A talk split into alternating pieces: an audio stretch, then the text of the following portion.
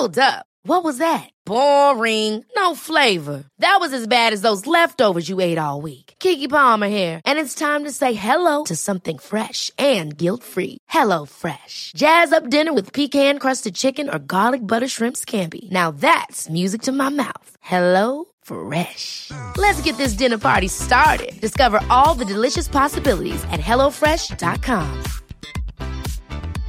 Hey, I'm Ryan Reynolds. At Mint Mobile, we like to do the opposite of what Big Wireless does. They charge you a lot, we charge you a little. So naturally, when they announced they'd be raising their prices due to inflation, we decided to deflate our prices due to not hating you. That's right. We're cutting the price of Mint Unlimited from $30 a month to just $15 a month. Give it a try at mintmobile.com slash switch. $45 upfront for three months plus taxes and fees. Promo rate for new customers for limited time. Unlimited more than 40 gigabytes per month. Slows. Full terms at mintmobile.com. Hey there, it's Michelle Norris. I'm host of a podcast called Your Mama's Kitchen. When I travel, I'm usually looking for a way to find a taste of home when I'm not at home. And one of the things I love to do when I am at home is entertain. And Airbnb allows me to do that. When I was in California recently, I rented a house that had a great kitchen. And when we were sitting around the table, we're all thinking, we're in someone else's house. Someone could be in all of our homes as well. If you have a home, but you're not always at home, you have an Airbnb. Your home might be worth more than you think. Find out how much at airbnb.com/slash host.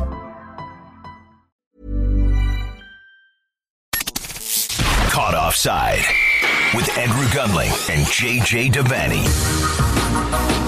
Oh, yes. Caught offside from just outside of New York City, from an apartment in Brooklyn, New York. Andrew Gunling, JJ Devanney. What's up, brother? I'm so excited for this podcast. I just want to open with two shocking things that the interweb has brought us. One, you texted to me, so I want to begin with that. Uh, I, I mean, what you texted me has been a running joke between me and one of my friends, Ryan, for forever. Um, but you saw it on ESPN, and and and you had never thought about it before, and now your mind is blown. Yeah. Uh, ESPN FC has a a cool thing up on their website where they're basically they're they're relitigating huge moments in the history of the sport as and pretending that VAR existed then and how it would change history. And one of the ones they have there is the U.S. women's national team 1999 World Cup final at the Rose Bowl against China. And it's a still shot of Briana Scurry, I don't know, three yards off her line. Like, I think you're being kind. and so, and like, it's so I, I've always known, like, I've heard about that being a thing and I've seen the highlight obviously a million times, but I've never, I don't know, I've never stopped to like really examine, as obvious as it was, I've never stopped to really examine just how egregious it was. And in looking at the picture of how far off her line she is, it's, it, it's, it's scandalous. It's ridiculous. I mean, the, the I, I almost can't believe it. That that like it's I don't know. I feel like this should have been something that I was more aware of that I kind of have let slide, and I I don't know. I kind of kind of feel for China a little bit. Old Tommy Andy. Yeah. Um, you've never watched that game without this Star Spangled Banner wrapped around your eyes. Uh, it's she's she's she's halfway to the ball. It's it's honestly it's one of the worst examples I've ever seen of a keeper being off their line for a penalty shootout. It is. It just is. I, I don't know. It's it's unbelievable. I, I guess she kind of like in that moment in that building, she's kind of daring the referee. I dare you to call me for this. I dare you. You won't do it. She was right. Yeah. In related I- news, uh, Jurgen Klopp is actually called a pref- press conference today. He's calling for the match to be replayed. I got him. Oh, Andrew, Andrew, if you were writing for SNL football version two weeks ago, that would have been so on point. I got Um, him. and the other shocking thing is uh, Alexis Guerreros from um, the Cooligans. You know, you know those guys. Um, so he's tweeted out a video, and it's of a kid, and I think you are in simpatico with this kid. He's eating a burrito with a knife and fork, but what he's done is he's cut a hole in the top of the burrito, lifted it off, and he's scooping out the inside with his fork. And all I could think was, Andrew believes in this kid. I've never eaten a burrito like that. I've used a knife and fork, but I not in the not in the way that he did. And I still think my usage of a knife and fork on burritos was was justified. The burritos Not- I eat are are huge and have stuff like all kinds of different sauces on them and Whoa, whoa, whoa, whoa, whoa, whoa, whoa. Yeah, they do. At the place we were in, it was a dry burrito. And and and and listen, my friend, you don't get to re- rewrite history. That was our first god meal after after we, we hadn't seen each other during COVID. right. And you, you, you little don't you try and rewrite history. You tried to shame me in front of a room full of diners no one by going, what did I stand go- up on the on the table and announce to the room what you were doing? No one even knew what was going on. What are you doing, you animal? When I picked it up and, and started eating it with my hands, as you daintily ate it with your knife and fork. So don't rewrite history here. I swear to God, man, that is so. You I are. think that burrito had a lot of condiments on it. it didn't. No, it didn't. How dare you? Anyway, let's get off this. Tell us about the podcast that's coming, Andrew, because I am excited about it. lots to discuss. Uh, Sandro Tonali in the news for, I mean, reasons that are are no longer shocking, but yet still shocking.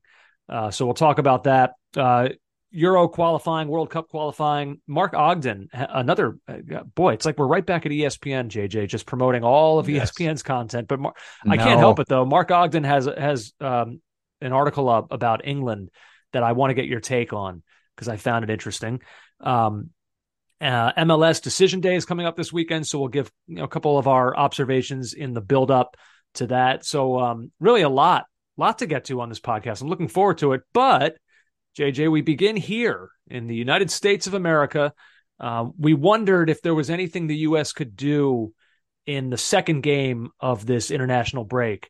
Uh, this one against Ghana, coming off of a really just a kind of a discouraging defeat against the Germans. We wondered, is there anything they can do against Ghana that will leave us feeling good in some ways about this this window, these two games? Now, I don't know if that's the case. Uh, there may maybe there's nothing they could have done. That the game against Germany was the one we were always going to take most seriously. However, at the very least, it was it was at least nice to have that game a, game for the U.S. off of off of a bad loss like that to Germany. It was nice to come right back. Short memory for this team. Didn't seem bothered by it. Smashed Ghana. Uh, it was a fun watch. I'll at least I'll at least give it that. Yeah, it was a fun watch. Uh, it was exactly what the doctor ordered. I mean, facts, as we stated last week, do not need to be repeated. Um, and nothing in this game changes that. So we don't we don't need to go on ad nauseum about the fact that this team struggles against the very elite and will will struggle. We feel when it comes to playing those elite teams uh, in their current iteration. We get that. Um, but I, I would revisit one thing we said in the lead up to the Germany game. We were worried that Germany would be the disinterested party that wishes they were anywhere else. My God, Ghana. Now, if this was a team that the US didn't have previous with over the last 12 years, 15 years, you'd be like, oh, well, maybe this is Ghana in friendlies. This is how Ghana are maybe generally as a football nation. But we know who they are and they looked in the mindset where they did not want to be in Nashville. They did not want to be anywhere uh, near this. It was a, a thoroughly bizarre performance by Chris Hughton's team, and one that um, he will not look back on fondly. No, absolutely not. Um, I mean, I, I can only imagine what went on in the Ghanaian locker room at halftime of that game. I mean, that was that first half for whatever for whatever bad there was in the second half between USA and Germany. This was the first half of USA Ghana was the complete opposite. Was just like, I mean, honestly, I'd have to like really go back in my memory bank here of, of Greg Berhalter performances within a half. I don't know how many 45 minute segments of play we've seen that were much better than what the U.S. put together in this one against Ghana. Um, yeah, I think I think Mexico at home wasn't it in Columbus? I thought that performance generally was probably the high water mark or one of the high water marks in, in World Cup qualifying. Well, the Nations um, League semifinal against Mexico, I think, was was probably that. Okay. Um. Yeah, but I don't. I don't rank this in there because I. I think what I saw there was lots and lots of just really excellent play, definitely. But I also saw stuff from the opposition where you're like, I, I mean, they've just quit or they're doing completely irrational things, or they're all over the place, or they're co- out of position, or they're coughing up the ball so easily. I mean, it was not um, as much as it's hard to to judge other game other friendlies. I mean, I would put this in this category because I think I think the opposition were marked absent. I have to say that. Uh, yeah, I mean, I, I guess that I guess there's some truth to that. I, I don't. I mean, there was players. I don't know how to parse between like the middle of the field. It's hard to parse between like what is Ghana just not feeling like playing and what is the U.S. doing that to them. You know what I mean? Like we're just kind of taking this away from the U.S. Oh well, like well, this doesn't well, count because well, Ghana wasn't didn't feel like playing. Well, no, well, well, we can we can actually do that, Andrew. Um, so you can you can look at, for example um, like, and I'm, I don't want to jump ahead. We're going to go through the goals as we should because there was there was some really nice goals. Uh, the but just take for example the penalty. I mean that penalty was one of the laziest pieces of defending you will ever see, and it was coming. It was coming. I don't know if you noticed. As much as Ghana weren't interested, they were very much interested in late kind of snidey tackles. Last, like uh, Reyna skipped out of one by lifting his feet. Um, Partey, I thought was going to absolutely ruin them. Like Ghana, if they were disinterested, they were also grumpy and disinterested. There were some completely reckless tackles where they were second to the ball. Um, they, I mean, at times they were caught open. You didn't know who was playing where. Defensively, all over the map. Um, look at look at uh, Balogun's goal. Even I mean, a fully clued in international side does not do that. They just of any of any level, they don't do that. No, the, the US threat credit to them, pressed well, turned the ball over, very very good, very very good. But um, and I think also that Ghana carried so little threat of their own. It meant that the US was kind of free to to go forward. Like Dest had a great freedom in the game. I thought he was one of the outstanding performers, and he had tremendous freedom um, particularly on the first goal, to go forward and do whatever he wanted. Because guess what? He ain't getting caught out on the other way. It's just not going the other way. Um, so yeah, you can you can absolutely say that the way the opposition uh, played lent itself to to good US play as well. But by the same token, there was there was some nice good US play in and of itself. Yeah, they were they were great. The uh, the US were great. I, I mean, yeah, let's go through the goals and kind of break them down. I mean, the the, the first one, you know, we we'll we'll talk about Gio Reyna probably in some detail, but it was nice to see. I don't know. I felt like the the healing can now truly begin to see him score and everyone surround him happy, high fiving, hugging. It's like okay, we're we're all we can all start to be friends again. Um, and I think it was nice for him to have the night that he had. Yeah, I mean the first goal, right place at the right time. Um, again, like I said, Dest was marauding forward. He it was great. Well, the build-up play was great on that. With goal. Balogun, really, really good. And typically, when the Ghanaian defender goes to clear that, of course he doesn't get it right, and it pops up straight to Reyna, who finished really, really well. I think the thing about Reyna is though, um, who would have thought that the place that was so fraught with controversy and decades old um, rancor and bitterness, i.e., the national team, would be his place of respite right now. You think about it, he's scoring a goal and he's playing practically the best minutes of the game. That's not what's happening in Germany. So, in a weird kind of way, the catharsis is playing for the national team. He's he's um he's Gio Reyna and he's happy to be there.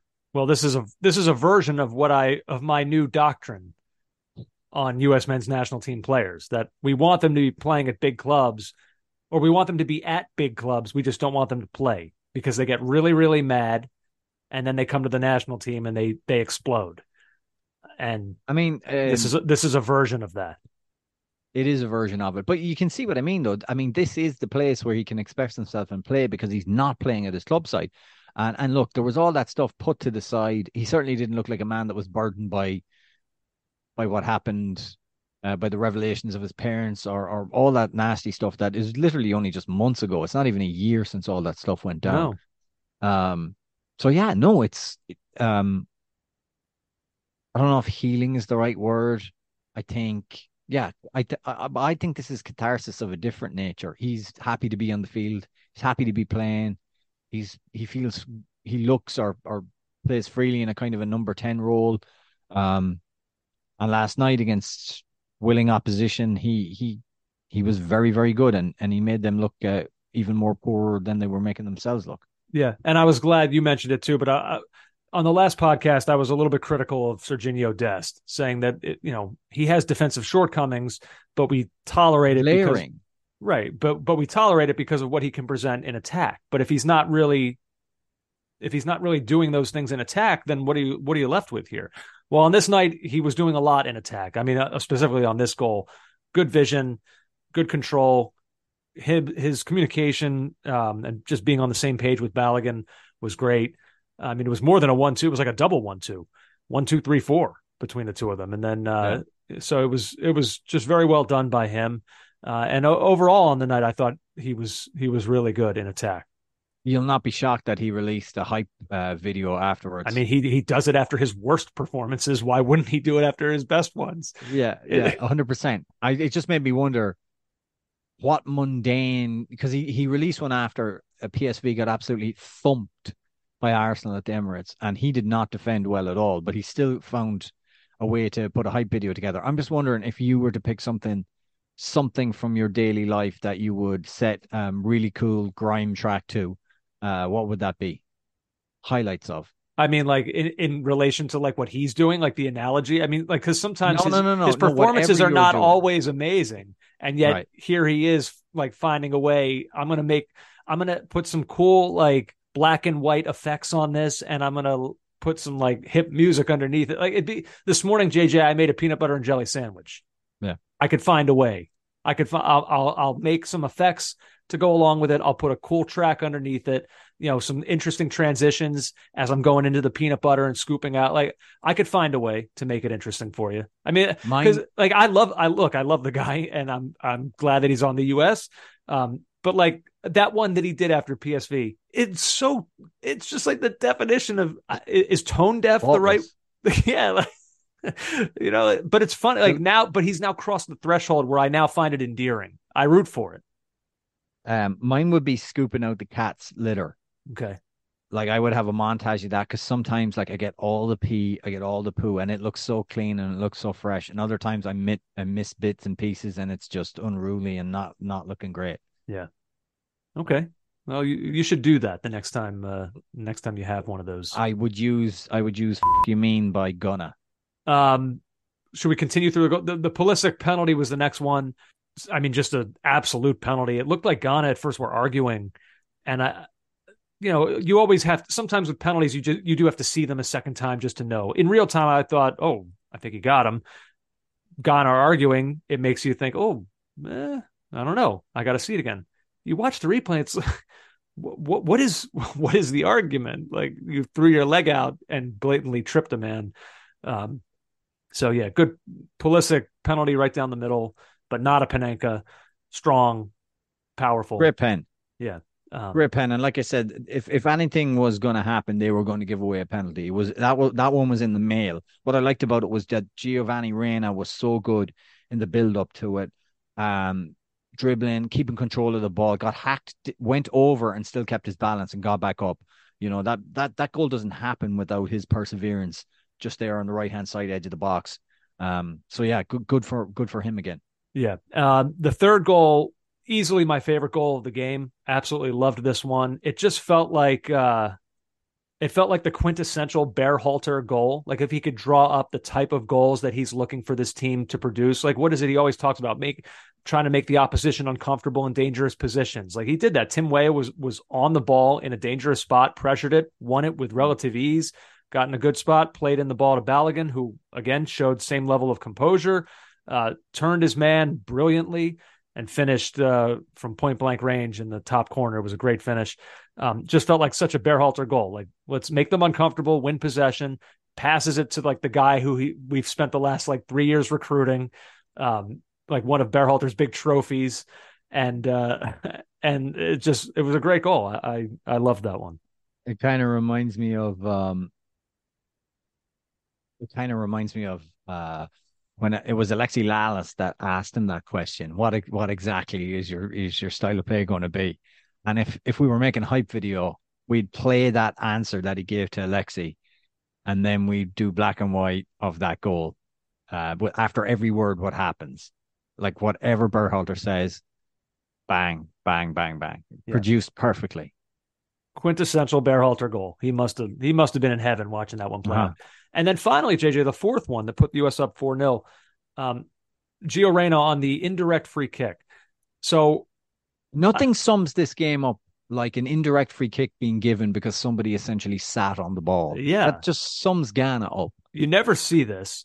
And I got to say right now, I, I'm trying to remember if we've talked about this before. I think we have.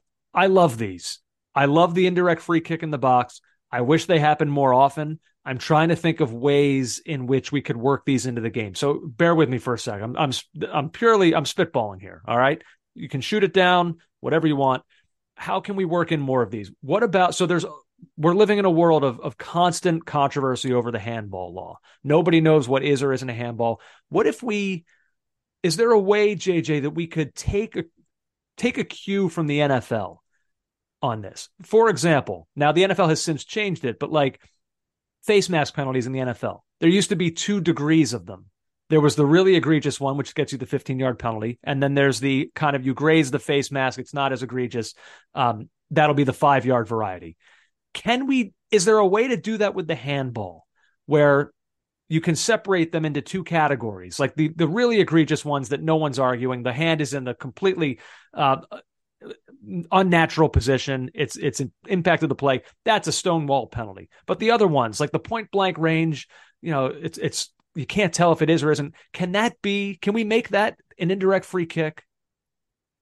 I I think you've stumbled across something here. I don't hate that at all. Okay. I think that's a really good idea.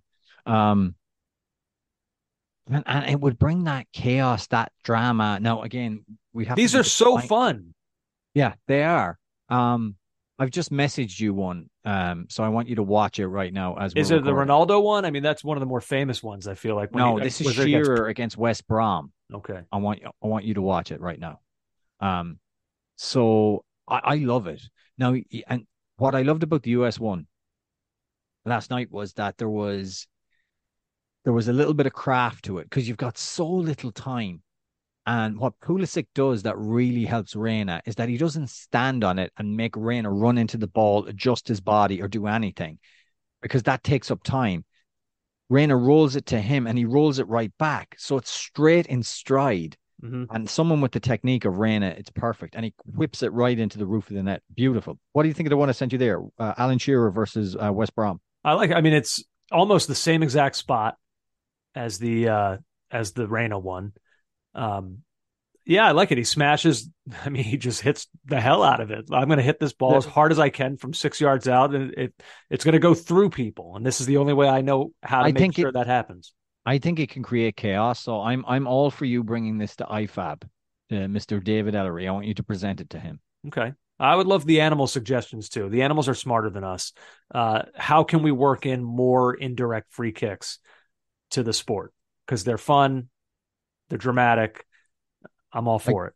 I think what you have to do, and the hard thing is to redefine, like, make penalties, make infractions in the box, grade the infraction. So the an infraction inside the box is, is automatically a penalty now.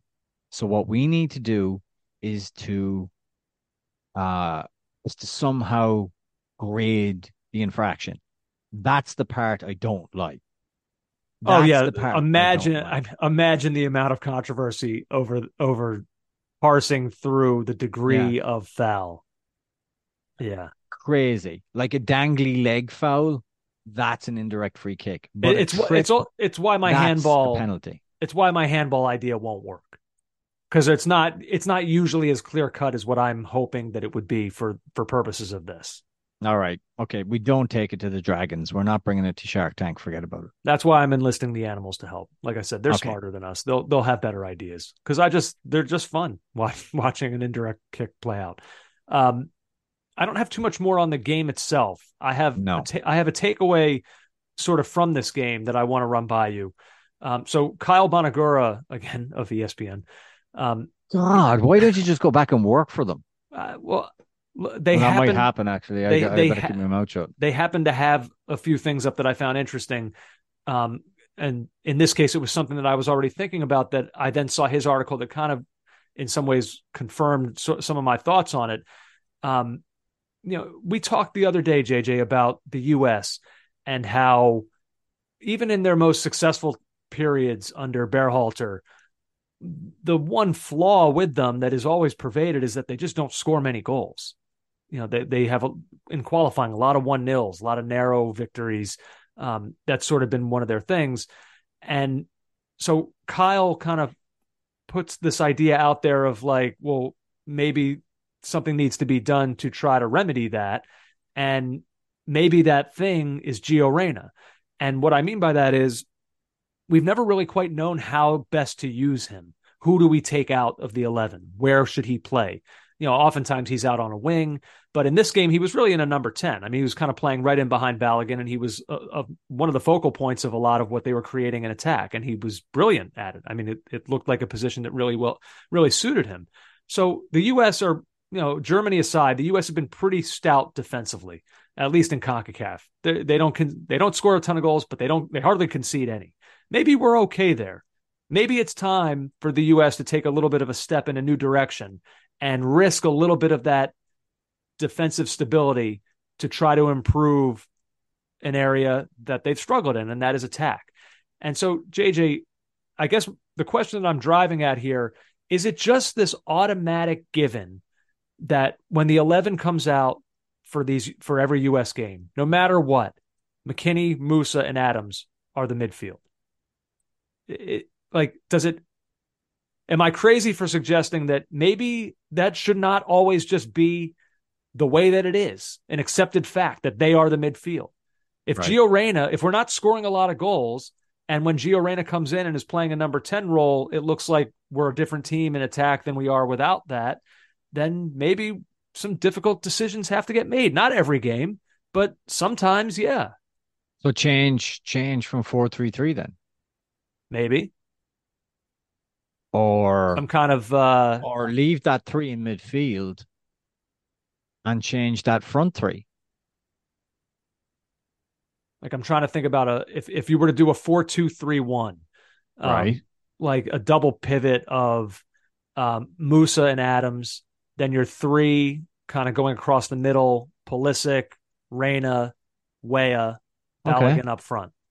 Okay. And McKennie, McKennie in this situ in this case is the odd man out, but sometimes he would be maybe, you know, you go back to that four. I'm not saying it has to be every single game that we do this, but I'm just saying that the U.S. like, do we need to think outside the box a little bit? If the U.S. aren't scoring goals, if that's been one of their problems over the last few seasons, even in in games where they do win, you'd like to see them be a little bit more efficient, a little more dangerous in attack. Like, we got to start thinking of ways to make that happen. It, and running the same lineup out there over and over again maybe ain't it. And you just saw what Reyna did. Uh, people aren't going to like this because what you said earlier, we can't make big decisions off of a game where one of the opponents looked like they weren't interested in playing. But I'm just, but, but the fact remains the U.S. don't score a ton of goals. So we got to start thinking of maybe some new ideas. I don't I don't mind that at all. And I do think that the manager needs to do that. They, like we can't be a one trick pony. And and we've seen times in the past where the four three three hasn't worked and and yeah, and we need better cohesiveness up front. And Reyna brings that. So I'm on board with what you're saying there, Andrew. How we do that, I'm and who loses out is, is the question. Yeah, the, the after watching the after watching the last few games, I'm I'm okay to let McKennie uh, sit, change the formation, and get Reyna is in as a, a kind of a number ten. the who loses out is the hard part because I don't know that any of these guys are deserving of losing their place. But it also it almost just comes down, JJ, to like a process of elimination. Like you're, not, it's not Pulisic. I mean, people people can say Tim Weah, but what is that based on? Like he's excellent when he puts on the U.S. jersey. He just is. He's never done anything that would cause me to say he should be yanked. You know, it's obviously you know you're not gonna. It's not Balogun, or if it is, it wouldn't be for Reyna. It would be for Ricardo Pepi. But Balogun's the number. Like it wouldn't be him. Obviously, it's no none of the back four. So you, it can only be Adams, Musah, or McKennie. It's not going to be Adams. We talk all the time about how he's arguably the most important player on the team. So it's it can only be one of two guys. Then it can only be McKennie or Musah. Take your pick. I mean, for purposes of the exercise tonight, I said McKennie.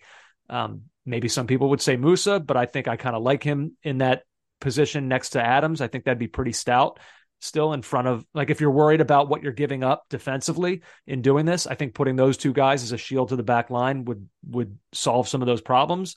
Uh, I don't know. I think it could work.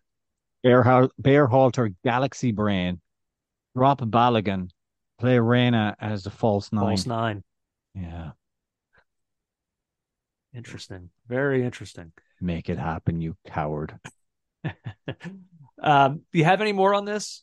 No, I'm done. Okay. Uh, before we leave the U.S., there's a couple other things kind of tangential to this. Um, so the next international break, the next time we'll see the U.S. in action will be in mid-November, about oh, a Mid-November. about a month from Mid-November. Yeah. Yeah. Against uh against Johnny. Against is it Trinidad Johnny? Trinidad and Tobago. Black. the sky is falling in. It's it's October 2017 again. We're not going to Russia, mother. if you are someone prone to TNT PTSD, um, then I worry for you because the the U.S. are playing Trinidad and Tobago in a- in, a, in an important set of fixtures. So it's Concacaf Nations League quarterfinal, but more than that, it's also the winner of this of these two legs, which are going to be November 16th in Austin, uh, the first leg, and then the second leg, November 20th in Trinidad.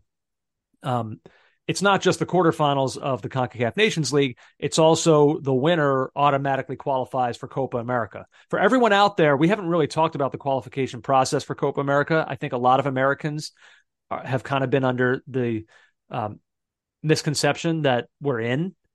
We're not yet. We still do have to qualify for this thing. Uh, I assume we will. We've seen Trinidad recently, and they were a disaster. Um, so the U.S. should be able to handle them no problem. But I just know that ourselves included, sometimes you just you see the U.S. next to Trinidad and Tobago in an, in an important match, and you just get those feelings again. You get nervous again.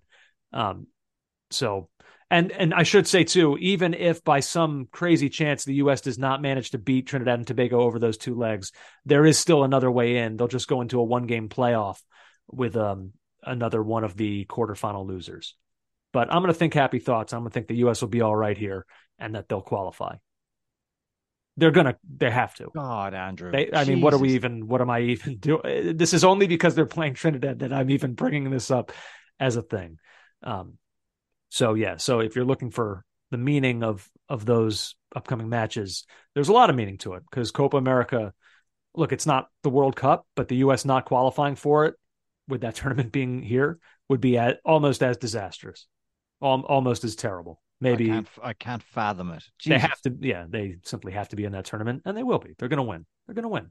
Um, finally, w- one other note, JJ. Um, bit of news, maybe not entirely shocking, but still caused uh, caused probably a lot of people's soccer group texts to flare up the other day when Toronto FC's Michael Bradley announced his retirement. Uh, this weekend will be it when he plays for Toronto Mm. FC. He's going to call it a career. It is. I mean, we lived it on this podcast because we were we were not Michael Bradley stands. I, I would say we were our treatment of Michael Bradley Am I accurate in saying, JJ, that our treatment of Michael Bradley was similar probably to our treatment of Greg Berhalter? We were not obsessed with him. We did not hate him. We judged the performances off of each individual one and what we thought of them. Yes. And in the minds of many, because Michael Bradley became a symbol of, I guess, what happened in that night in Couva, although I think that there were a lot of negative feelings about him even before that. Way Um, before that. yeah. God.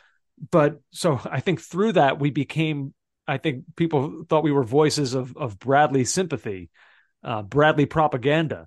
Um, I never felt that way myself, but um, I think that his I think his career in the end leaves behind a fascinating legacy because I don't care what anyone says. He was a great, not a good U.S. men's national team player. He was a great one with a lot of hugely important moments for this team in in World Cups, in qualifying. Um, and was he a perfect player? He was not. Were there moments? I, I think a lot of U.S. fans were probably frustrated by the fact that maybe they felt he left Europe prematurely, that he should have stayed and continued to to challenge himself in Europe. He didn't do that. I think that that probably clouded the way that many viewed him, and it was hard for him to ever work his way back into people's good graces. And uh, a weird legacy, a weird legacy, because he'll be debated forever in terms of just how good of a player he was. Um, I think he had one of the great uh, U.S. careers. I, I don't think there's really any any argument. Uh, 151 caps Well, for the United States. I got news for you. I yeah, but we can only give our opinions as we did at the time. Um, and and prior to 2014, when yeah, I mean, we said it on this on this podcast, we felt he came home too soon. By the way, he's only 36 now, which considering the longevity some soccer players can have, is it's not that old. I know, but it's a Um, 20 year career. I mean, the mileage on him is is crazy. Yeah, yeah. Uh, but you know, Heerenveen in the Eredivisie, uh, you know, mainstay there, mainstay at Borussia Mönchengladbach, had a, that brief period at Villa, um, but Chievo, um, and Roma. So I, I, I, when he played, um, we always he played in an era where we were obsessed, and I'm not sure that obsession has ever fully gone away why can't our best players keep the ball and pass the ball? And he could. He genuinely could. Now, whether he went to play for the US and it was harder for his teammates to keep the ball, um, I definitely think that that was that was part of it. But um, I haven't watched the game back since, so this may not stand up to what my memory was. But I remember watching him in a midfield an English midfield against Steven Gerrard and Fabio Capello's England, and him being comfortably the best midfielder on the on the field for that game, the one-one uh, draw in the opening group game of the 2010 World Cup. He was a better player than people give him credit for. I understand the frustrations with him because he was not. He was in his own way limited, but I thought he was a very good, very good footballer and one of the great European football careers that a US player has had. Something that we craved. If you want to put the the caveat to that, that he probably came home a little bit too soon. But Yeah. um, but I, I I think we have to be. I genuinely think we have to be fair to the guy. Uh, he, he was an excellent footballer. Now he coincides one of the worst period, and he he of of of the national team, his his stock plummeted, as did the U.S. national team stock. Older players in that squad were targeted as needed. They needed to be moved on. They, you know, we needed to get this this slew of young players in Europe in and and and and and brush the old away. And and I get that. And he was a victim of that. He featured in our remember our lightning rods podcast we did on ESPN, Mhm. um, where we just said there's these guys and they just they just attract the thunderbolt, and uh, he was definitely one of them. But I still think he had one of the great one of the great U.S. soccer careers. Yeah. I mean, I- unfor- unfortunately for him, it it it did. It came crashing down um, really hard because he was maybe more than almost anyone. He was just very symbolic of the old guard. Um, you know, when people talked about there needed to be like a freshening up, I mean, he was he was the face that everyone applied to that statement. Um, now he came he came to MLS and and at Toronto FC, who have been one of the best clubs of this era, he was I mean, him and Giovinco are the you know the the two best players of that era for that club. Yeah. Um, he was hugely important for all of their for all of their successes, a massive part of it. Um, so, yeah, but there but there were detractors out there, and look, he had his moments. I know people won't forgive him for uh, Portugal in the 2014 World Cup when what was it the the ball at the end that if he people felt if he had just cleared it I'm trying to remember yeah. exactly if he had just like you know smashed it or or taken it down um, to run clock, that would have been it. Instead, it gave Portugal he gave Portugal one last chance. But he also had big moments too. His goal against Slovenia um, was you know obviously enormous. Uh, his legendary goal against Mexico at uh, in, in, the Azteca um, from almost the halfway line, legendary. Uh, so he's yeah, I mean he'll forever be like you said a lightning rod but uh, I think he was. I think we understand that he was. He was a really, really good player. I think in the fullness of time, his his uh his legacy will look a, a lot different. And and it feels it feels now, JJ, that it's it's almost he's going to coach now, right? Like it's it feels like it's just the guy Why? was already like a coach on the field. It felt like he obviously. Did you comes, feel that? Yeah, I, I I'll, I'll bet you right now within the next within the next five years he's coaching somewhere. I don't think he will be. Uh, I, don't think so. I think you're wrong. I think he's seen too much. what is genuinely? That? Why? Why? I mean, remember when Toronto won the the championship in 2017? It wasn't in 2017 where they won it, and he was captain, and it was right after the mess in in in Trinidad. And he um yeah it was 2017 so it was only like weeks a matter of weeks later he's hoisting mls cup and he was asked about his treatment and and the things that had been said afterwards. And he just looked like a man that was like i know he just won a trophy but he seemed shattered I, I don't think that's I don't, don't know if I you... quite remember that, but why? So you're saying that that would prevent him from wanting to coach? I think that whole experience. Well, coach. I, I didn't say I didn't say coach the national team, just coach. No, yeah, coach anywhere. He's going to want to coach at a high level, and I think um, uh, it's it's so transient.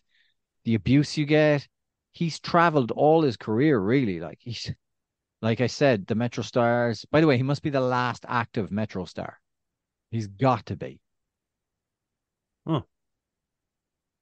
I, I think I think the abuse thing. I think he's he's dealt with it. Like he he has been through it. It probably isn't going to get more difficult than what it was for him in that moment, and he made it through. He's Would he's still here. He still had a would I what would I coach? Yeah. If I were him, yeah, yeah, I think he has a he, he comes certainly from a coaching pedigree. He's a smart player. Um, he's had a successful career. He, yeah, I, I think that, yeah, I think it's I'm t- it's gonna happen. He's gonna. It's get ready for it. Okay. So Michael Bradley, congratulations on uh, on a great career, regardless of what the uh, the detractors say. Well done. Now go away because we can't forgive you. Uh, I'll tell you what. Let's go ahead. We'll take a break. When we come back, uh, still a bunch of things we want to get to. Like we said, Tonali. There's some stuff with England. Neymar. Good lord. Unbelievable. Unbelievable. Un- I could do an hour on Neymar alone. Unbelievable. We'll go ahead. We'll take a break. Still a lot to do here on Caught Offside. Don't go anywhere. Ever catch yourself eating the same flavorless dinner three days in a row? Dreaming of something better? Well, HelloFresh is your guilt free dream come true, baby. It's me, Keke Palmer. Let's wake up those taste buds with hot, juicy pecan crusted chicken or garlic butter shrimp scampi. Mm. Hello? Fresh. Stop dreaming of all the delicious possibilities and dig in at HelloFresh.com. Let's get this dinner party started. Hey, it's Ryan Reynolds, and I'm here with Keith, co star of my upcoming film, If, only in theaters, May 17th. Do you want to tell people the big news? All right, I'll do it. Sign up now and you'll get unlimited for $15 a month in six months of Paramount Plus Essential Plan on us. Mintmobile.com slash switch. Upfront payment of $45 equivalent to $15 per month. Unlimited over 40 gigabytes per month. Face lower speeds. Videos at 480p. Active Mint customers by 531.24 get six months of Paramount Plus Essential Plan. Auto renews after six months. Offer ends May 31st, 2024. Separate Paramount Plus registration required. Terms and conditions apply if rated PG.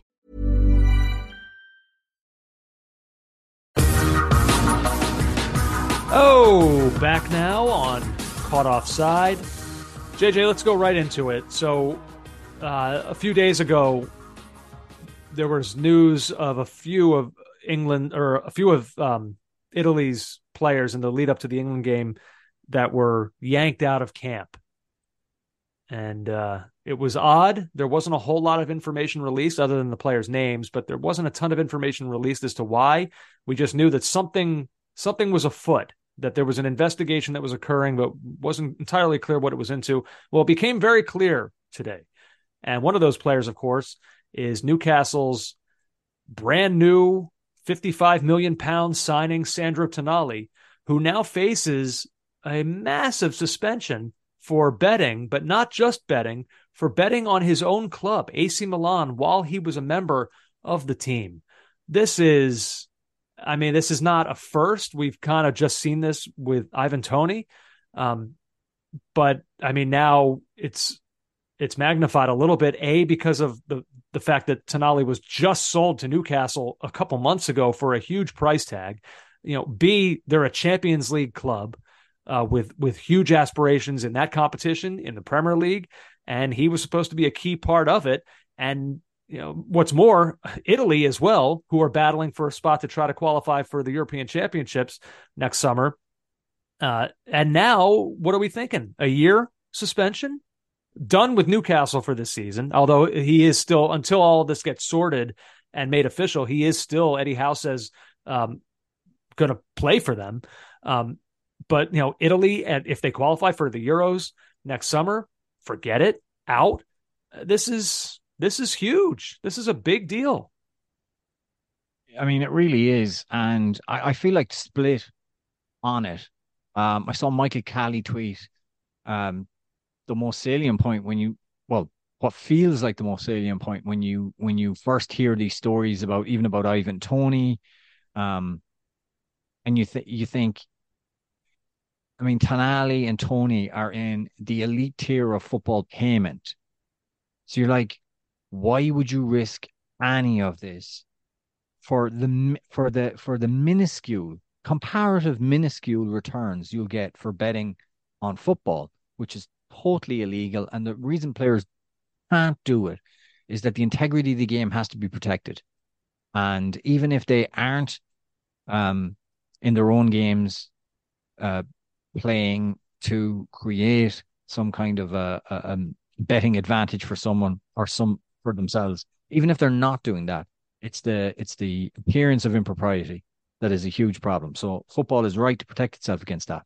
So I I, I always think of Michael Cali's tweet, um, those sentiments. You know, it's different if you're playing for St. Mirren. It's different even if you're playing for Wrexham or or Southend, like where you're on minimum wage, 50 grand a year, or something like that. The advantages are there for you and that's where we've seen it mostly. Playing for AC Milan makes absolutely no sense. Now, the other side, and the side that I, I too slowly pivot towards, and maybe it's a side I need to take into consideration much quicker, is what Paul Merson tweeted uh, today. I just want to wish Sandro Tonali all the best from this horrible addiction and hope FIFA and everyone else goes easy and to understand this is an illness and to stop throwing out big bans and to help people get help. I understand if someone is playing in a game and is betting on the other team, then a ban should be imposed, but people need help. I have had people say to me, have some willpower. And I say, next time you have, uh, next time you have the S's, stop it with willpower. By banning people stops people asking for help. Please show some understanding. Now, um, it's not the best word to tweet by Merse there, but you get the sentiment from it. And he did a documentary with the BBC last year just about how how vicious the addiction of gambling is. And when you think about it, this can be one of the possibilities here, like the buzz, the adrenaline, the way gambling, like other things, uh, changes your brain waves, changes your brain patterns. Um, so in Merson's documentary, something really interesting was done. So they put up, uh, they they attached a brain scan to a real time brain scan to uh, Merson's brain to his head, and they tracked him and they showed him a number of images. So so they'd show him like a beautiful uh, ice cream sundae, a bur- a beautiful succulent hamburger. They'd show him a beautiful girl, and then they'd show him uh, cards, cash, roulette wheel, and so they tracked his his brain waves, and Merson's brain waves, the area of the brain that shows excitement or or or um uh, interest, huge interest, was just like jumping way beyond the other things that men of his age might be interested in as well. Just completely just buzzing, going. Um, and and Merson has struggled all his life in his football life and afterwards to beat this addiction. So it's very very strong. That to me can be the um, it can be the only real factor to me because it can't be mon- monetary. I'm sure Sandro Tonali, as a younger player and a player reaching his peak and prime, he doesn't want to torpedo his career. Like he can't be doing this for just the heck of it. He's doing it for the buzz and the adrenaline and and maybe maybe this is something football needs to think about more. I don't know what you think. Situations like this is the greatest evidence we have for just how addictive this is. Okay. Because because you're right. There's no logical or rational reason why he would be risking his entire career for money that like you said will will likely pale in comparison to what he's going to earn over the course of being a professional football football yeah. player at high pro, really high profile clubs. There's no logic to it. And so like that's a telltale sign of addictive behavior. Like lot you you know what you're doing is wrong, but there's an addictive property to it that you can't stop yourself from doing it. And I, so I believe I come down on that too. Now it's hard for me to say there should be no ban for it. Um, I do think that we do have to exhibit a, a, degree of sympathy. I, am not saying like when he comes back, I wouldn't vilify him. I, I if I were a fan, I would not. I'd I'd put an arm around him before I would boo him mercilessly for yeah. what he's done. Put it that way. But you're right though. The sport, if is there anything more sacred than a football match and and it, it the honesty of it and no. the like so so unfortunately like I feel bad because I you know he's he's going to have to pay for this um and I believe that it's like like I said I believe that it is an addiction that it's not just something that he's like oh whatever I'm a footballer I can do whatever I want like no one you know I'm not going to get I don't think it's it's not that so no. I do feel bad, but I don't think I I don't think that guys can be allowed to just do this without punishment because it's it's the most sacred thing there is in this sport is the honesty of what you're watching that it's not compromised in any way. Uh, and the fact that he's betting on his own team i mean he's doing that because like it's not just a coincidence. He's doing that because it probably has some kind of information on on who knows what. They, uh, it would give him a better chance of winning. Um, so, but yes, I I firmly believe in the addictive nature of this, and okay. I, I, choose in a situation like this, I choose to exhibit uh, sympathy rather than to just come down on him. Um, but doesn't mean that there shouldn't be punishment for it, unfortunately. And he's owned up to it. I mean, there's no denials here. This is I'm reading from the Guardian. Uh, Tonali's agent Giuseppe Riso has said his client has a gambling problem and faces, quote, the biggest challenge of a hitherto gilded career. Quote, Sandro is shocked, Riso said. He knows he has made a mistake. I hope this experience will help save his life and also the life of others with the same addictions. I mean, there's no denial here. He got caught red handed. He's copped to all of it. And now he's going to take his punishment that he knows is coming. And it's, I mean, it's it's a big deal for for the club, for his country, but certainly for him. He's got to he's going to have to battle this, and that's that's not an easy thing. It's not an easy fight because it's everywhere. I mean, it's it's look, it's on his jersey of his team. Like You know, so Well, that's the other side. Um, I I don't necessarily necessarily think there's a correlation between I see gambling advertising everywhere, ergo I'm uh, more likely as a footballer to gamble. Maybe there is actually. We we all know that smoking advertising is now all but banned.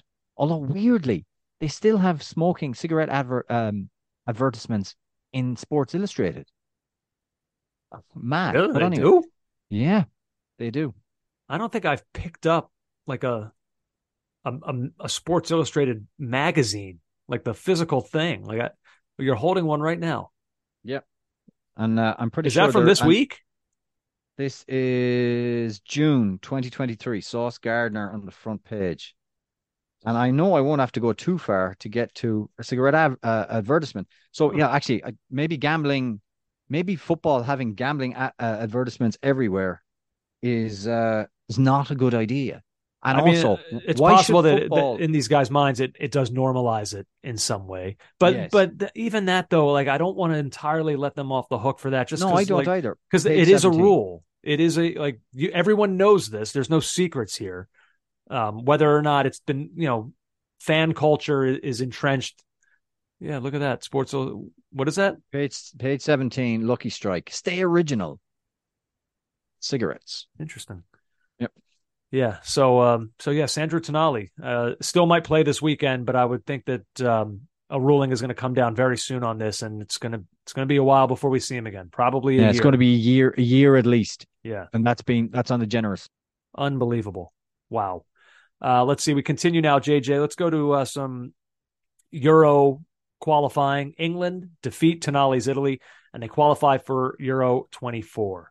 Um really a, a formality. Uh, England are are great, and they're always great in qualifying. That we know.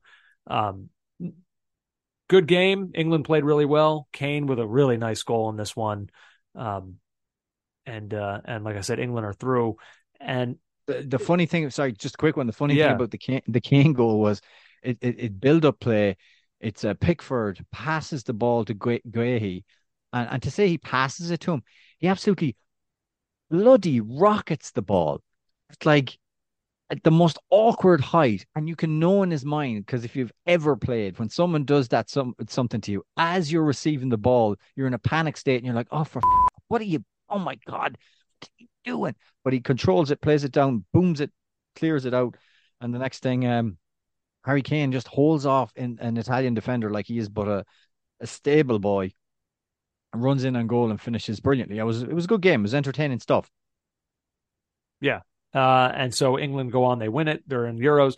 And so this brings me to what I referenced earlier. Mark uh, Mark Ogden has this piece on E ESPN FC where he says the following, JJ, and I Mhm. want your thoughts on this. He says England are the team to beat at next summer's European Championship. There are no more excuses or mitigating factors for Coach Gareth Southgate and his squad to fall short again. Do you agree with that? I, I think I think um, far be it from me to be the purveyor of of pre-tournament English arrogance, but I, I see a lot of merit in what he's saying. I, I'm almost there, except I think France are so good and so potent, and I still think they're a better squad pound for pound than England. But I, I agree the excuses are- aren't there anymore. You know, I mean, uh, England have been to they've been to European Championship final already. I think Italy. I mean, Italy may not make qualify. They may end up in a in a playoff scenario. Italy are champions, and they're fatally flawed. Uh, we don't know where Portugal are, and we don't quite know if Roberto Martinez is capable of taking a team right to the very end to fulfillment, as they say. Um, Spain, uh, I mean, Spain, we, we still have the same kind of concerns as we always have with Spain. I think Um, they're very good. I think they're very good too, so I wouldn't write them out of it. Um, Germany are in a period of flux. We wonder if if Nagelsmann and his uh, amazing technicolor shacket can inspire them. So, I mean, if you're if right now as we sit here, um, in October of the year before the European Championships, uh, I will go almost all the way with what Mark Ogden is saying. I think that I think France would be my they're, they're in the, the top tier, maybe by themselves. I, I view them on that level right now. But England are not far off. So, like, can I say they're the team to beat when I when I believe there is a team better than them? It's not entire like if England get to the final and they're facing France, I'm not going to pick England to win.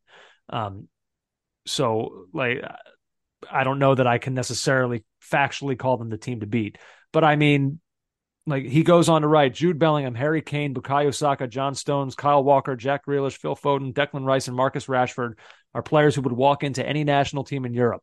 England have them all either in their prime or approaching it as they prepare for the Euro 2024 campaign in Germany. I mean, well, in in Declan Rice's case, he he's walked into two oh, of, has of he? the teams in Europe. I wasn't aware of that. Go on.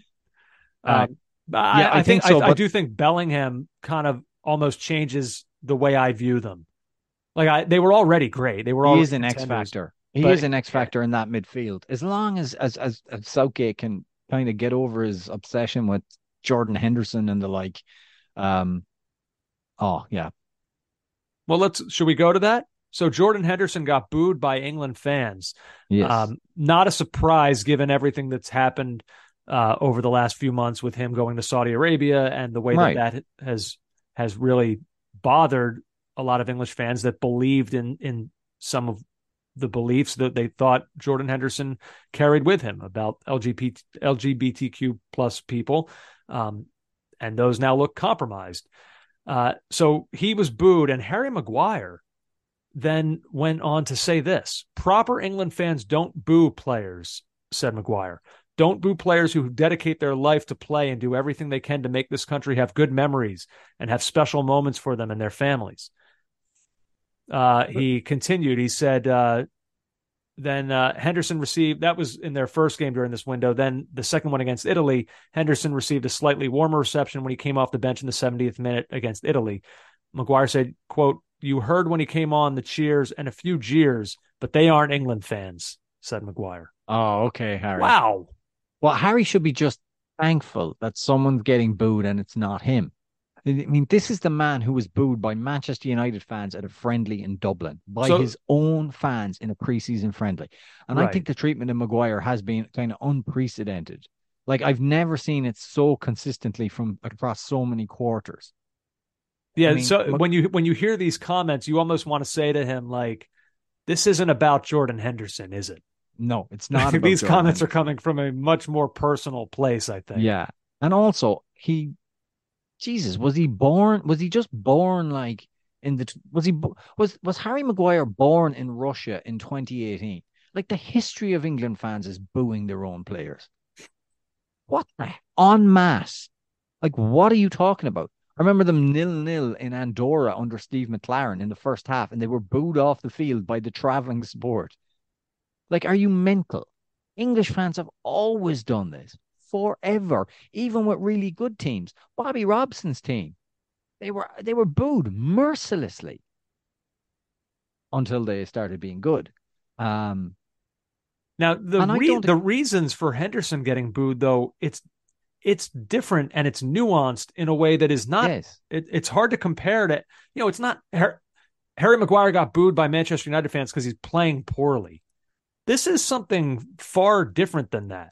More yes, they think he's a fraud. They think he's he's not real and not sincere, and and um, and they're booing him for it, and they have a right to do that, as long as. What do we always say about any kind of verbals? As long as it's not attacking someone's family, racial, based on your sexual orientation, or or or anything like that, or not a, a threat of death. Like supporters are allowed voice their opinions on things. Yeah. Henderson, Henderson really does. Like for a guy, that 900 word piece that he wrote in the uh, program, the match program for Liverpool in like 2020 or 2021, saying how he just can't get his, his head around people who are prejudiced against gay, bi, trans, the whole rainbow. Like for a guy who can't get his head around that, now he can't get his head around like being booed for like I honestly think he thought he'd go to Saudi Arabia and he'd ride this one out. Well, that was a miscalculation. Absolutely, absolutely. Yeah. I don't know. I, I an ex Liverpool player. Uh, there's very few ex Liverpool players, or maybe there's many, but he's just the one I think of. An ex Liverpool captain. I cannot think of of a, of such a rapid fall from from people's hearts. Yeah. yeah. Yep. Uh, let's see. We go from Euro qualifying, JJ, to World Cup qualifying, which incredibly is is well underway in CONMEBOL. Uh, Uruguay defeating Brazil 2 0. But that is hardly the story. Well, and, can I just oh. interrupt oh. you there? One second. Let's get the football out of the way quickly. Darwin Nunez, uh, the hmm. first goal he scores is a header, and it's a brilliant header, but it's off a cross that he has to stoop down to head. It's like any any other striker is going to try and side for that in, but he heads it, and it's a bullet header. It's a great goal. And then when he sets up for De la Cruz's goal, he's been tackled by two Brazilian players on the end line. He's falling over, and he still manages to get across in. Like he just throw, bumbles his way through and throws a leg at it. He's not a player that makes sense to me. The second point, CONMEBOL have excellent 4K highlights on YouTube of this game, 10 minutes long. It's absolutely glorious. And there's no commentary. So you can hear every kick of the ball, every shout, every roar from the crowd. Absolutely wonderful stuff. Andrew, continue. What were you going to say? I was going to say that that is hardly the story because during this game, Neymar was stretchered off in tears. And we find out a day later that he has torn his ACL and his meniscus. It is from a recovery perspective, it varies, but six months to a year. Um, wow. I, don't know what this means for the future of his career, but I do know this. Now he's 31. He's not an old man. Um, but boy, I mean, we're talking about the mileage on Michael Bradley. I mean, Neymar's even though he's five years younger than Bradley. I mean, think of think of injuries that he's dealt with: the broken back from the World Cup back in 2014, multiple serious ankle injuries. Yeah. Now this, a, a catastrophic knee injury. I mean, look, I, I can't predict the future, and I hope that he comes back and and it's like no time has passed. But JJ, I think you'd be foolish to say that we have seen the best of Neymar. That whatever is to come we probably, on a consistent basis, we probably aren't going to get from Neymar ever again what we've gotten up to this point in his career. Uh, I would agree with you. He has an atrocious amount of games up as a footballer. Um, just just a you know a mammoth amount. Um, yeah, this is very bad, Andrew. This is very very bad, and um, he actually tore his cruciate the same way I tore my uh my second cruciate, my left cruciate. Um, going in for the tackle, he plants awkwardly in the ground, and immediately he goes to his his knee. And what happens when when you tear your cruciate? Um, it's searing pain for like thirty to forty five seconds, absolutely searing, and you don't know what you're like in a lot of agony and you're confused, and then it your knee just starts to swell up. Um, your hamstring, if you see where Neymar's hand is, it's behind his hamstring because the hamstring contracts as well at the same time. I just felt so bad for the guy, just on a human level, just so terrible. And you're right. How does he come back from this? I mean, he, and he he will like he absolutely now, he'll will. aim to be back for Copa America, right? Yeah, I would think so. I would think that is that, and and the timeline just about just about works. I mean, usually it used to be a year, um, but now top athletes with top trainers, uh, and and the ability they can get back in six months. It's going to so be close. It is going to be close, and then there's the question: he's not exactly been the most diligent trainer over the last few years. That would that would concern you. How is he going to approach his rehab? Because at 31, he has no margin for error in terms of getting this right. Yeah. Uh, and you do feel sick for him because, boy, I mean, and we we actually talked about this not long ago. The the catalog of big moments that injury has caused him to miss, whether it be, like we said, in the World Cup in Brazil, various um, Champions League knockout stage fixtures, and now, I mean, he's he's only just started. We whatever we think of his move to Saudi Arabia for him and for the people of Saudi Arabia, it's a big deal. What was it, 129 million? Um, so like he's one of the faces of that league. Uh, it's obviously big for Al Hilal and their fans that he's out, but obviously, I mean, from our perspective, we're thinking much more about what this means for Brazil. And yeah, I would say, I mean, I think you're looking at a line of demarcation moment right now. I think this is that big. I'm not saying he, if he's healthy, even if it's close, if he's healthy, he'll be he'll play for Brazil. He'll be on that Copa America roster next round, you know, World Cup qualifying. He'll be back into the fold. But from the way I look at it, we're in an era of Neymar from like, you know, 20, a little out 2010 around there up to now. If you think of Brazil, he's, he is the face of Brazilian soccer for better or worse. They've underachieved a lot during that time, but he has been a superstar. He's been the face of that team. This is his era from a Brazilian perspective. I think this moment for me, there's pre this injury, and then I think now this has happened. And now I think moving forward, it's Vinicius's team. I think we're now this is the moment now where we enter the Brazilian era of Vinicius. I think this, this is, is where the, the passing the, of the baton. I think the baton is handed off to Vinicius now. It's it's your team now. This is your the responsibility uh, of Brazilian soccer. It's not it's not obviously not just on you. There's superstars all over the, at every position, but you are now the face of this team. Here you go. Can we um, can we talk about Al Hilal, his club in Saudi Arabia? Can we talk about their tweet? That was very unusual. So, for people who haven't seen it, let me deal with the the the uh, text part first. So, from their official account, the medical tests Neymar, block capitals with quotation marks around Neymar. Very strange. Underwent, confirmed the ACL, lig, uh, ACL and meniscus tear injury in his knee. He will be going through surgery and then a treatment program that will be determined later. Return stronger at Neymar Jr. Hashtag Al Hilal. Okay, fair enough. That's it's a bit odd, but not as weird as the graphic they had knocked up. With the the words "return stronger" over a grayed out graphic of him with his hands over his head. And below that, the picture of him actually clutching the back of his hamstring and his knee. And in this moment of absolute sheer pain and confusion, his hands stretched out and his face in absolute agony. And of course, the club sponsors right underneath that again. Andrew, this is about as tasteless a graphic, a piece of social media as I've ever seen. The choice of photo is so weird and conveys the kind of the opposite message of what I think they're trying to convey. Like Return if the, stronger yeah, as you flail around in the ground in absolute agony. Right. Like the picture should be him celebrating after a goal.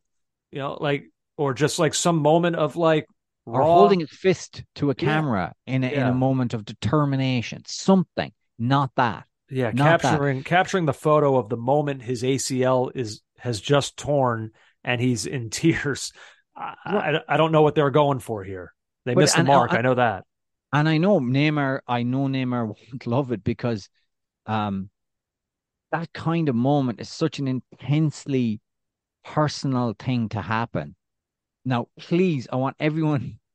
You know the way I often free associate. My mind reminds me of other things.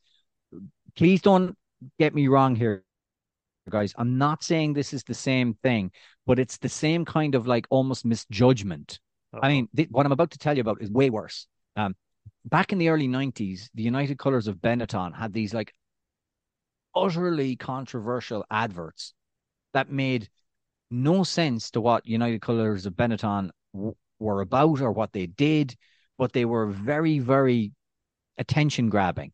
And so much so that we we kind of studied them in media studies. And one of them was of a man dying of AIDS in a bed with his family around him.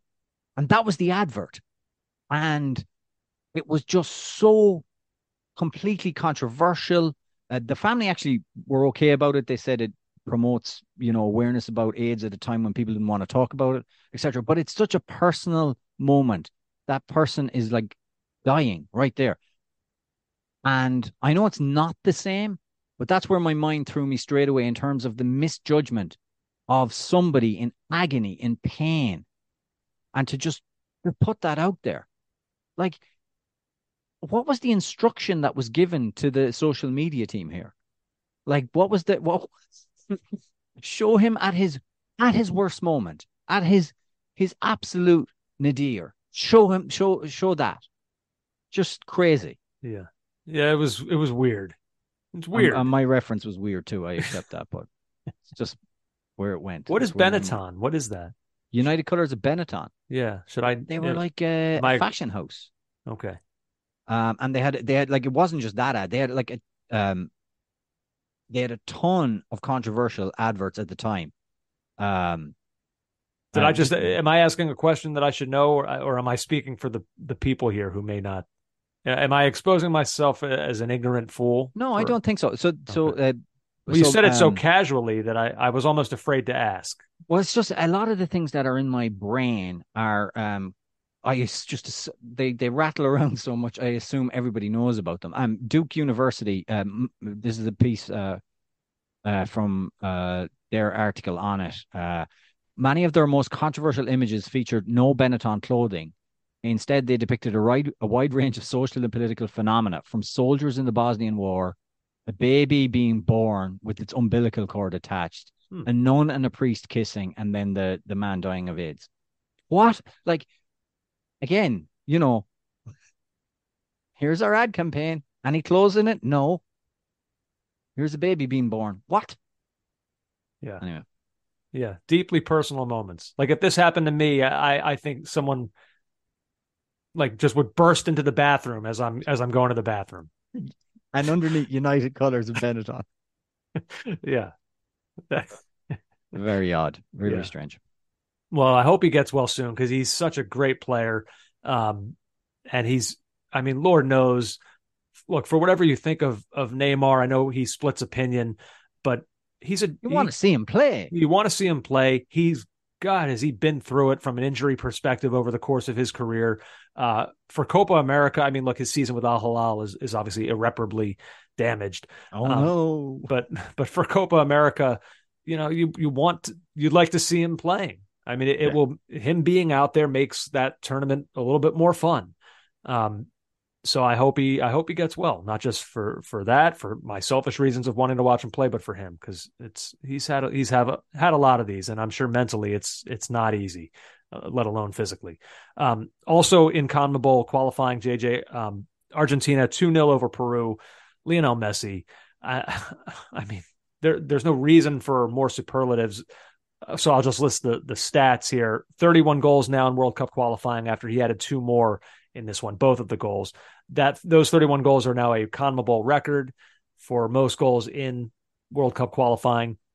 And here is your bonkers Messi stat of the day. We could probably have one of these for every single day of the year if we wanted to. But uh, whoscored.com posted this. JJ Lionel Messi has created at least 60 more big chances than any other player in La Liga since the start of the 2016 17 season. He left the league in 2021. Amazing. You could almost say, Andrew, that we're dealing with one of the best players ever, if not the best ever. Perhaps, perhaps you could. The first goal, the first goal that he scored in this one against Peru, it, it happened so quickly. I had to watch it like three times to see what it was that he did on it. Like the snap of how of the velocity that he got on the ball, um, and like how it was placed, how quickly. Like there's no his leg doesn't go back. It just like it's like a quick snap, and the ball f- explodes off his foot. I don't know. He's just uh, whatever. Like what? Like I can say something now that's going to add to the way people think of. He's ridiculous. He's Yeah, you ridiculous. can't. I don't know how he does it. I I hope he never retires. He's I I I love this man, and I just want to watch him forever. Does that work? Is that That's enough? fine, Andrew. I'm sure he's your wish for him never to retire. That's something his kids and wife are absolutely delighted about. Uh, I just love watching him play. God, he's such a just what a delight.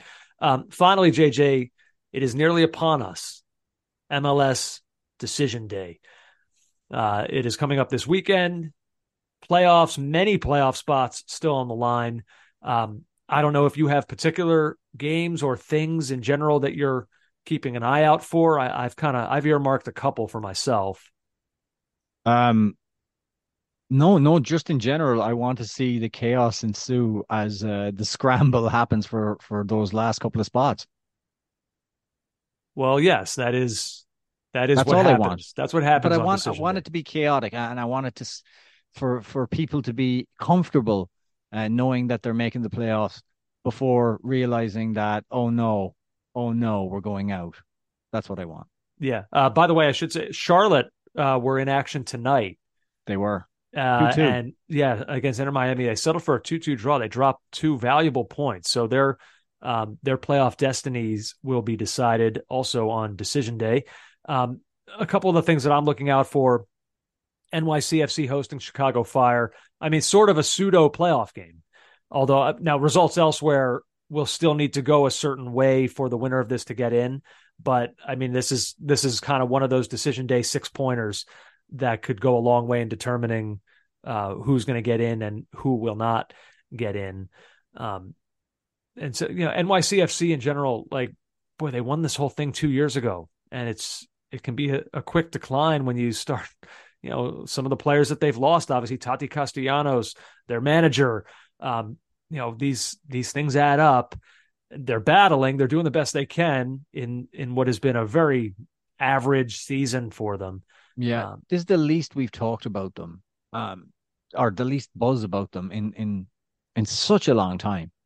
I feel like even leading up to winning the the tournament two years ago, at least people were talking about how you know they're knocking on the door or they're they have to you know they're struggling in the playoffs, but they're there or thereabouts. And this is the first season where they're nowhere. Yeah. Um, but we'll see. They're not nowhere yet. Could still be in the playoffs.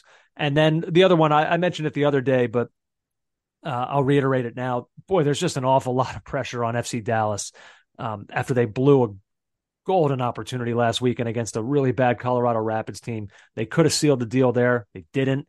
And so now it's going to all come down to this. They got to go on the road, which uh, I believe they've only won three times on the road all season.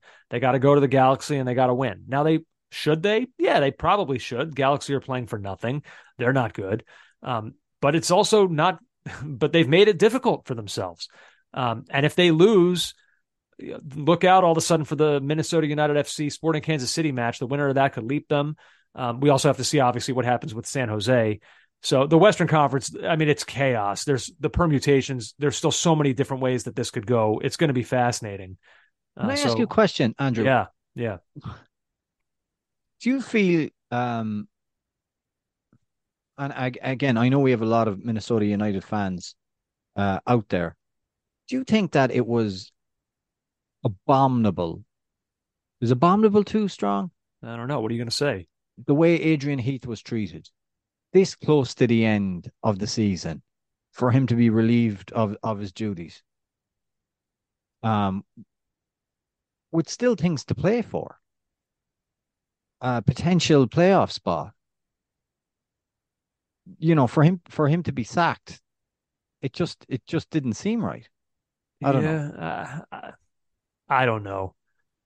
I, I don't know what's going on there behind the scenes necessarily that could have precipitated it because you're right on the surface to to fire the guy in October, um, a manager who's meant so much to that club. Um, yeah, I, I don't know. I it, maybe there's more to it than meets the eye.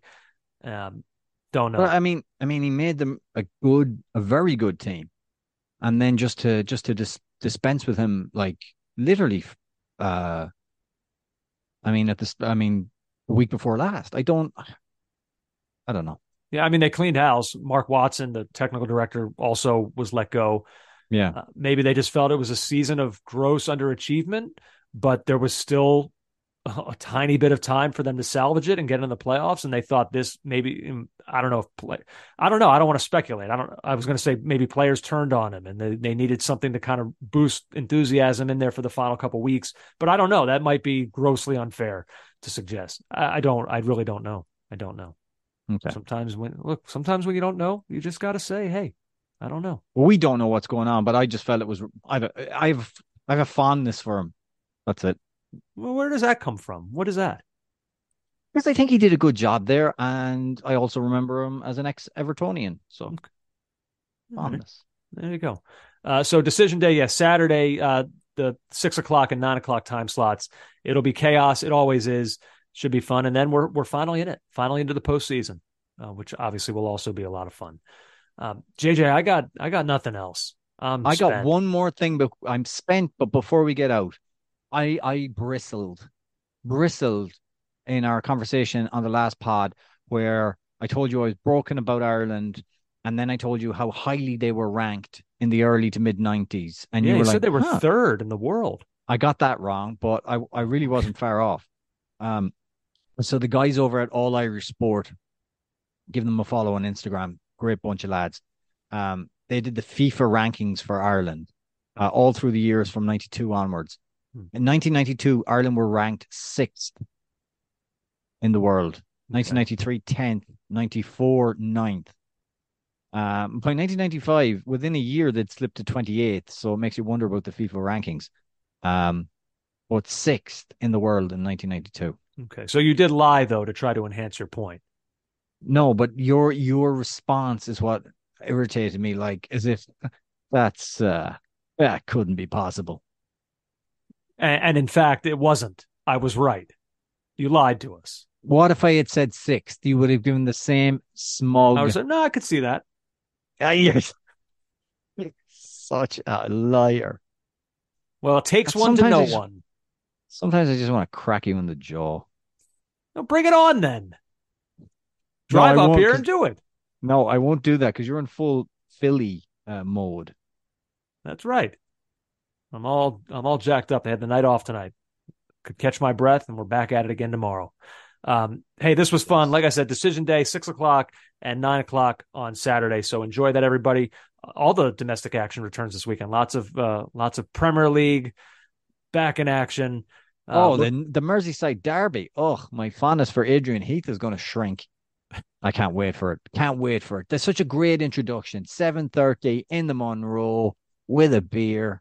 The Merseyside derby, being belligerent, but belligerent within confines of a safe space.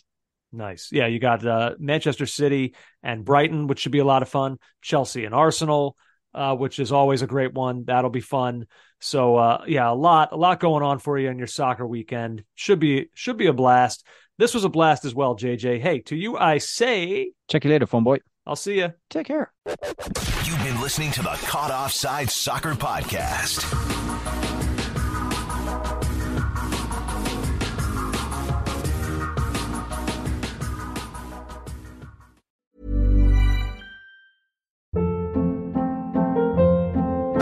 Hold up. What was that? Boring. No flavor. That was as bad as those leftovers you ate all week. Keke Palmer here, and it's time to say hello to something fresh and guilt-free. Hello Fresh. Jazz up dinner with pecan-crusted chicken or garlic butter shrimp scampi. Now that's music to my mouth. Hello Fresh. Let's get this dinner party started. Discover all the delicious possibilities at hellofresh.com.